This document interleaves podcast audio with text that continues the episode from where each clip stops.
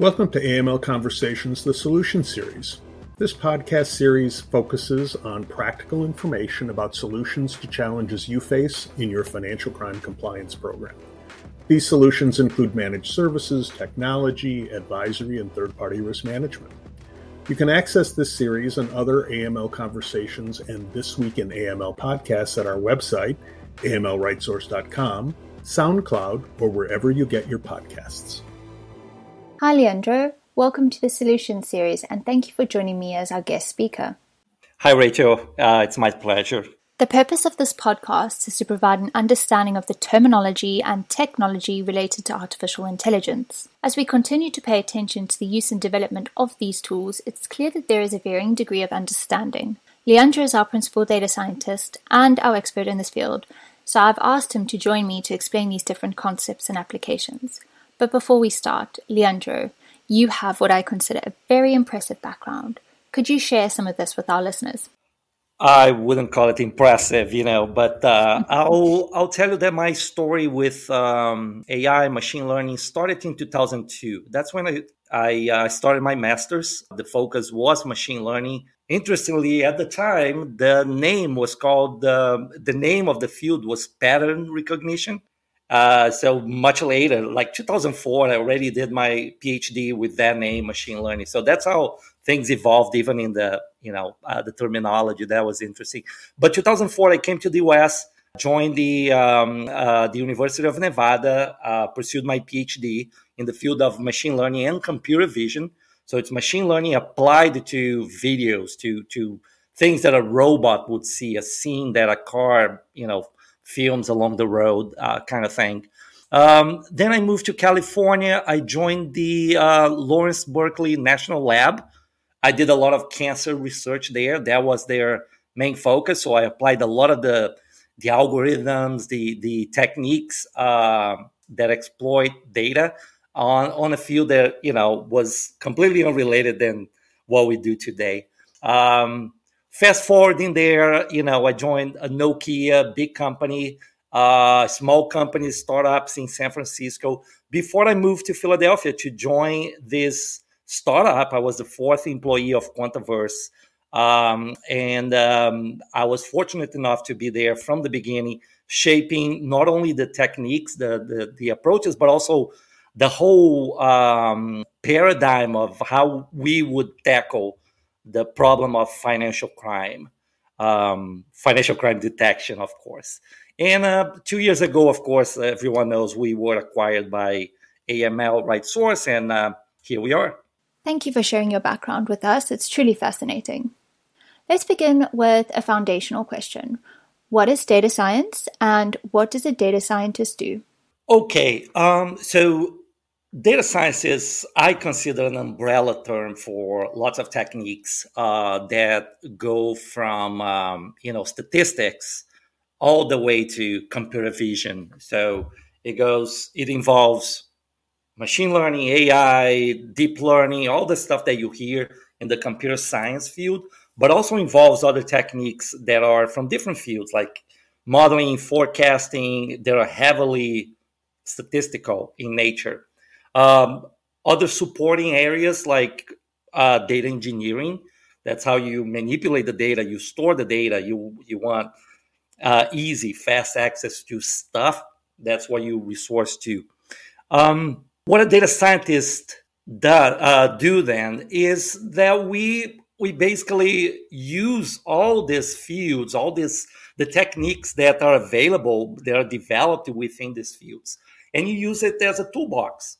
So you have a problem in hand, and uh, you, a good data scientist, would use the right tool for the job, not have the hammer and see everything as a as a nail, right? So you you you grow this knowledge and understanding of the techniques and the the pros and cons, right? The qualities and the limitations of each of them. So when you have a problem, you can easily resource to one of those techniques. A an important distinction that I want to make here, uh, since this is really an overview, is the distinction between data science and data engineering.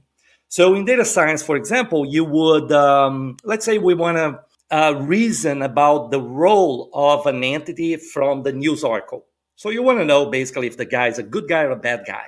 Why you want to know this? Because making you you want to make decisions on if you want to do business with them, if you you know want to have them in your client bases, and so on. So of course, we're talking about some scientific understanding, some algorithm that reasons about the the words, the sentences, the meanings, and so on. But before data science can even start, we need data engineering. We need someone, some techniques that go online, do a search, uh, maybe on Google search, on Bing search, downloads the article, parses the article or the text out of the article, which is the scraping part, puts it in, into a nice format, not maybe not HTML that has all the tags. It, it brings the text in, in a format. Uh, and it does this at scale because you want to do this not only for one article for one entity. You want to do this across, you know, your client base of thousands and thousands uh, of clients. So the distinction comes, although there is an overlap, um, uh, the distinction comes on heavy work with the data, where uh, how to make it available fast at scale, uh, and the other one is really the solution of the problems. They're more like human human oriented, right? Uh, things that a human being would do, but would do it like more laboriously, uh, laboriously, and and um, you know slower. For our listeners who might not be familiar, or perhaps just want to hear your point of view, could you explain what artificial intelligence is in simple terms?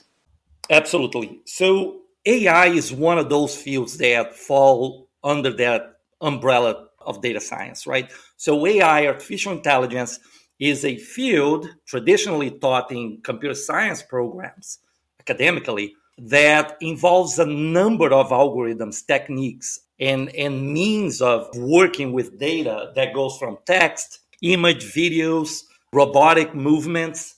But the, the whole idea of it's called artificial intelligence, the, the name comes from the idea that it tries to replicate human intelligence, right? In tasks like decision making, what we usually consider a human activity uh, decision making, learning, reasoning, and why not creativity now, right? We're like, it's a very hot topic this year is generative, uh, generative AI. So things that create new things, right? So AI is that. It, it, has a again, it's another toolbox that falls within, you know, that that uh, that it's utilized by data science, but it addresses a, a certain type and number of problems. There are many applications of AI. One is machine learning. So, for our listeners, what is machine learning? How does it work? And could you also explain the difference between supervised and unsupervised learning? Right. So it, it, sounds like we're going down that uh, a branch from starting from data science. Now we talked a smaller slice of, of solutions called AI. And now there is a smaller slice called machine learning. As the name implies, it, it focuses on the problem of learning. And uh, learning initially had nothing to do with the way nobody ever tried to replicate how humans learn. So back in the 60s, 40s, even, uh, learning was something very rudimentary. Even the idea of neural networks started from one neuron. So it was one node that would receive input and, and have an output based on a mathematical um, function. Today, it's we can definitely claim that it's getting much closer to to learning the way humans learn. So by presenting examples, and then it goes to what you asked about supervised and unsupervised learning. So by supervised learning is a is a set of strategies that teach the machine to learn from examples. So it gives input and it shows what the desirable output is or the correct output is. And the machine figure out, figures out the connections uh, between the input and the correct output for that.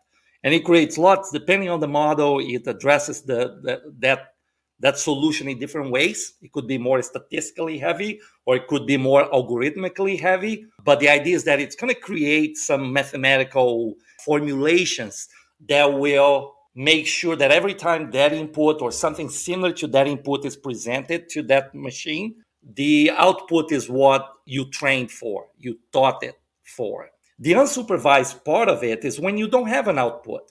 Sometimes the problem only requires that you group things, you segment things based on similarity or, or, or dissimilarity. But you only have an input and you actually just say, you know, hey, machine, try to figure out what's common among these guys across these features, this number of features.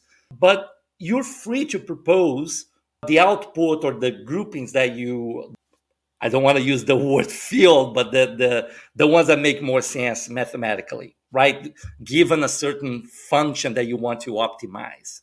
Now, more more recently, there are more uh, exciting areas of, of learning, more exciting strategies that actually resemble more the human side, as I, you know, I claimed earlier. Uh, for example, the one called reinforcement learning. Reinforcement learning is more like children. Maybe maybe it's a strong uh, assertion that I say it's like children, but it's more similar to how children look, uh, you know, learn about the world because they make mistakes. And the parents or someone, the tutors go and, and give the right answer to that. There is a reward and there is a penalty for the right and the wrong, respectively. These are interesting areas that are developing and, and producing very exciting results. If we have the chance to talk about the large language models like GPT, and this is basically the foundation of uh, how it learns. It's by rewarding the good answer and um, and penalizing the the bad answer. That's different than supervised because supervised you basically have here's the input, here's the output, and let me measure the overall result. We really without really saying we without really focusing on individual answers, right? So um, there is a slight difference there. Shifting gears for a moment. You highlighted that AI and machine learning have a long history and have been around for many years. But we've really seen AI take off over the last couple of years. It's really sort of exploded. So perhaps you can help me understand why now? What changed? Well, uh, there is a combination of factors. We can't say that AI did it on its own. So it, it's really a symbiotic environment where you have now commodity computing cheaper and faster and larger machines. They're becoming more available. They're becoming basically commodity, as I said, uh, which was really hard even 20 years ago. Uh, it was really hard to get, you know, what was called a cluster of machines to do some scientific work. And now you you just go online. You know, there are several cloud services that you can basically rent space on a number of machines. You know, uh, from one all the way to 10,000, like some of these recent models are trained on. And as I said, it's symbiotic because the larger machines the, the, and the cheaper cost allows engineers and scientists to be more creative and, and more audacious on what they're doing. So uh, the work I did 20 years ago with neural network had basically 100 neurons, let's say 100 neurons. That's what I could fit in my memory and train for a number of days or you know uh, or weeks. Today, because I know I can fit a larger neural network into the same machine, I could basically have a network of 2,000, 5,000 neurons. And that allowed the field of artificial intelligence, machine learning, and, and data science, by consequence, to really explode in terms of possibilities and, and, and really real power of, of decision making, learning, reasoning, right? So it is that symbiotic. I, I assign it to the symbiotic association between the two. Leandro, you just touched on neural networks and how they are a key driving force for the industry's growth, which also brings us nicely back to our discussion. So, can you explain what deep learning neural networks are? Yeah, so that's interesting because deep learning is basically a uh, 10 year, maybe 12 year old term it comes as consequence of the explosion of of accessibility of uh, affordability of of the commodity computing. Now scientists were able to create larger uh, networks but the name deep learning doesn't come from the size of the network although it is connected. The, the larger the network the neural network is the deeper the learning can be but the deep learning, what they noticed was the following is that small networks are really good at, at capturing the what I would call surface knowledge So basically, what I would look at the if I spent 20 minutes looking at the data, that would that would be what I learned from the data. Basically, that everything that pops up right away. With deep learning, the interesting thing that they found was that the larger the network, they, they were able to notice that chunks of the network, very similarly to our brains, they were able to specialize on certain tasks and certain features that allowed the network to learn nuances about the data that sometimes wasn't that obvious from the data. Uh, that's why that the depth of the term comes from is about learning more than just the surface information, but some things that sometimes are surprising, sometimes are scary, even that you know the, the, an artificial an artificial piece of code could uh, basically learn things that were not that obvious to human beings sometimes. That comes for the good and for the bad by the way because the good thing is that we're having more and more powerful uh, solutions and techniques. But on the bad side is that it's learning things that sometimes are not obvious to the engineers who create it and all of a sudden it manifests itself by uh, biases by harmful content.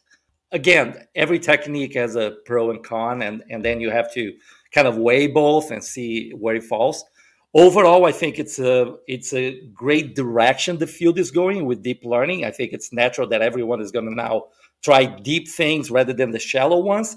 Now, if it's better, you could ask, is this always better? No, because if you depending on the size of your data, if you're working, let's say, in clinical psychology, okay, you don't have a million individuals to interview to assess for some kind of psychosis or disorder. You have maybe a couple of dozens. You have, if you're lucky, if you're a big institute, you have a hundred. So with a hundred elements, there is no deep learning that would work here. You really need a shallow network to learn, you know, from those small elements. What I'm trying to say is the following: the deeper the network, the larger your neural network, the more data you need to actually learn things. Otherwise, the network basically memorizes the input, which is I don't want to get into the details of that, but it's really bad that that your machine only memorizes what was trained on, because then it loses the power of generalizing to new things, which is basically what we want, right? That's that's what children do. You, sh- show them a car, and uh, the next day they're pointing to every single car, independently on the model, the color, um, they generalize their knowledge. So good machine learning takes into consideration the quality, the accuracy of, of the training, of the learning, but also the power of generalization. In the world of financial crime compliance, why do banks and financial institutions need data driven solutions such as AI and machine learning? Rachel, I've been in this field for eight years it's not a lot. Okay. I, I, I, work with people that have been working on this for 20 years, sometimes 30 years. The thing is, you you only need a month, maybe a couple of weeks in this field to understand that the current methods don't work. Throwing bodies, human bodies at the problem? Is not working anymore. Banks uh, are becoming bigger with more volumes of data, with increasing and ever more creative criminal activities going on. And uh, basically humans can't keep up because humans don't scale like we think they do right?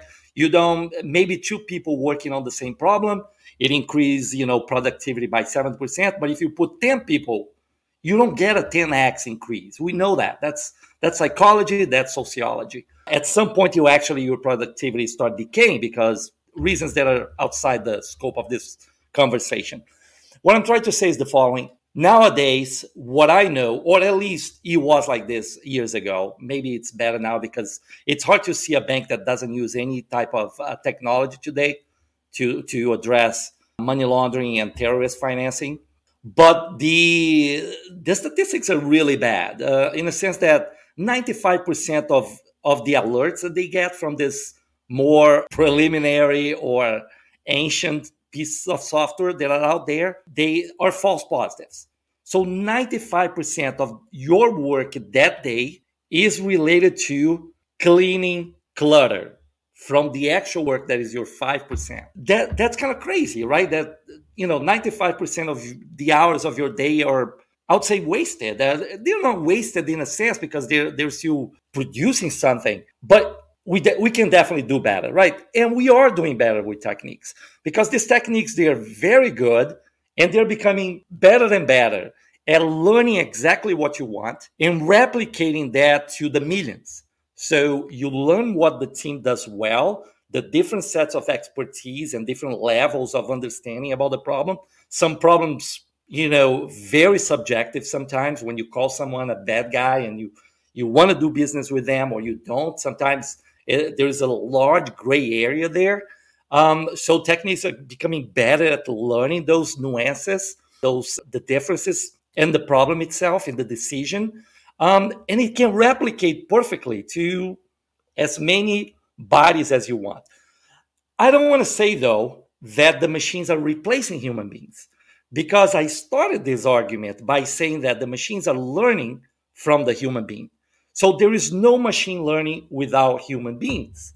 So, of course, human beings are great at, at assessing new strategies, strategies that just don't look right, while the machine would learn this from anomaly detection and pattern recognition, which are very mathematical. And it's very it's very black and white in a sense. Human beings are more flexible in learning in connecting facts sometimes that you read from a piece of article a week ago, maybe from from your briefing with your team that there's uh, an organization uh, working in that area, kind of thing. So we still need human beings. The difference is what I consider artificial intelligence in this field is the Iron Man suit. Okay, so the superhero is very smart, very capable, but with the suit, he's able to do much more. And I think that's where uh, we're going to get that recognition, that acknowledgement is that the right tools in the hands of the right people will accomplish more than just hundreds and hundreds of people without the tools because they, they are basically just cleaning clutter most of their day. Well, Leandro, thank you for joining me on this podcast and going over sort of the different branches and applications of AI.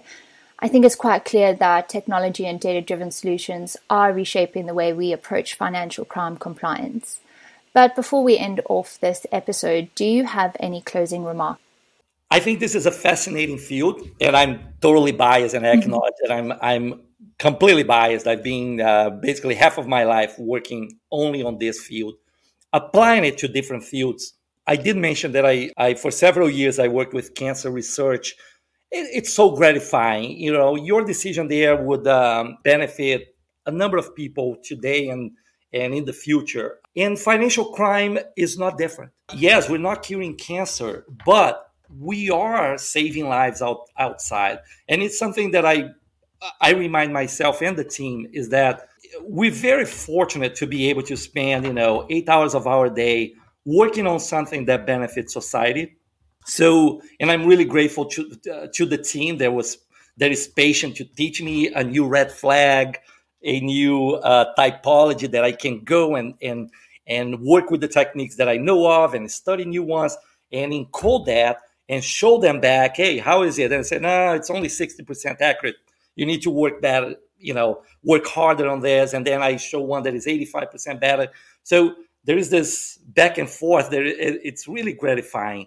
So if someone out there is listening to this and trying to get into this field, I it's it's it's a lot of headache uh, because these are hard problems. If, if it was easy, the problem would be solved. So these are really complex and hard problems because it's involving, you know, um, people who are really motivated to do the wrong thing. So we need to every day be motivated to do the right thing. Uh, so that's I think that I would like to close with that. You know, motivating people to get into this and remind themselves that this is good for society. Um, and uh, you know, I wouldn't want to do anything you know in my life today. Well, Leandro, thank you so much for joining me as our guest speaker. It's such a privilege to hear about a different discipline. Thanks for having me, Rachel. And of course, thank you to our listeners for choosing to spend your time with us. In our next episode, Kevin Lee, Director of Financial Crimes Advisory, will join Leandro and I, and we are going to continue the conversation and answer or ask the highly debated and contentious question of if we can trust AI. Thanks for listening to this episode of AML Conversations, the Solution Series. More episodes will be posted in the coming months. If you find this installment interesting, there is more great content at amlrightsource.com. If we can help you with your financial crime compliance needs, schedule a meeting on our website. Together, we can reimagine compliance.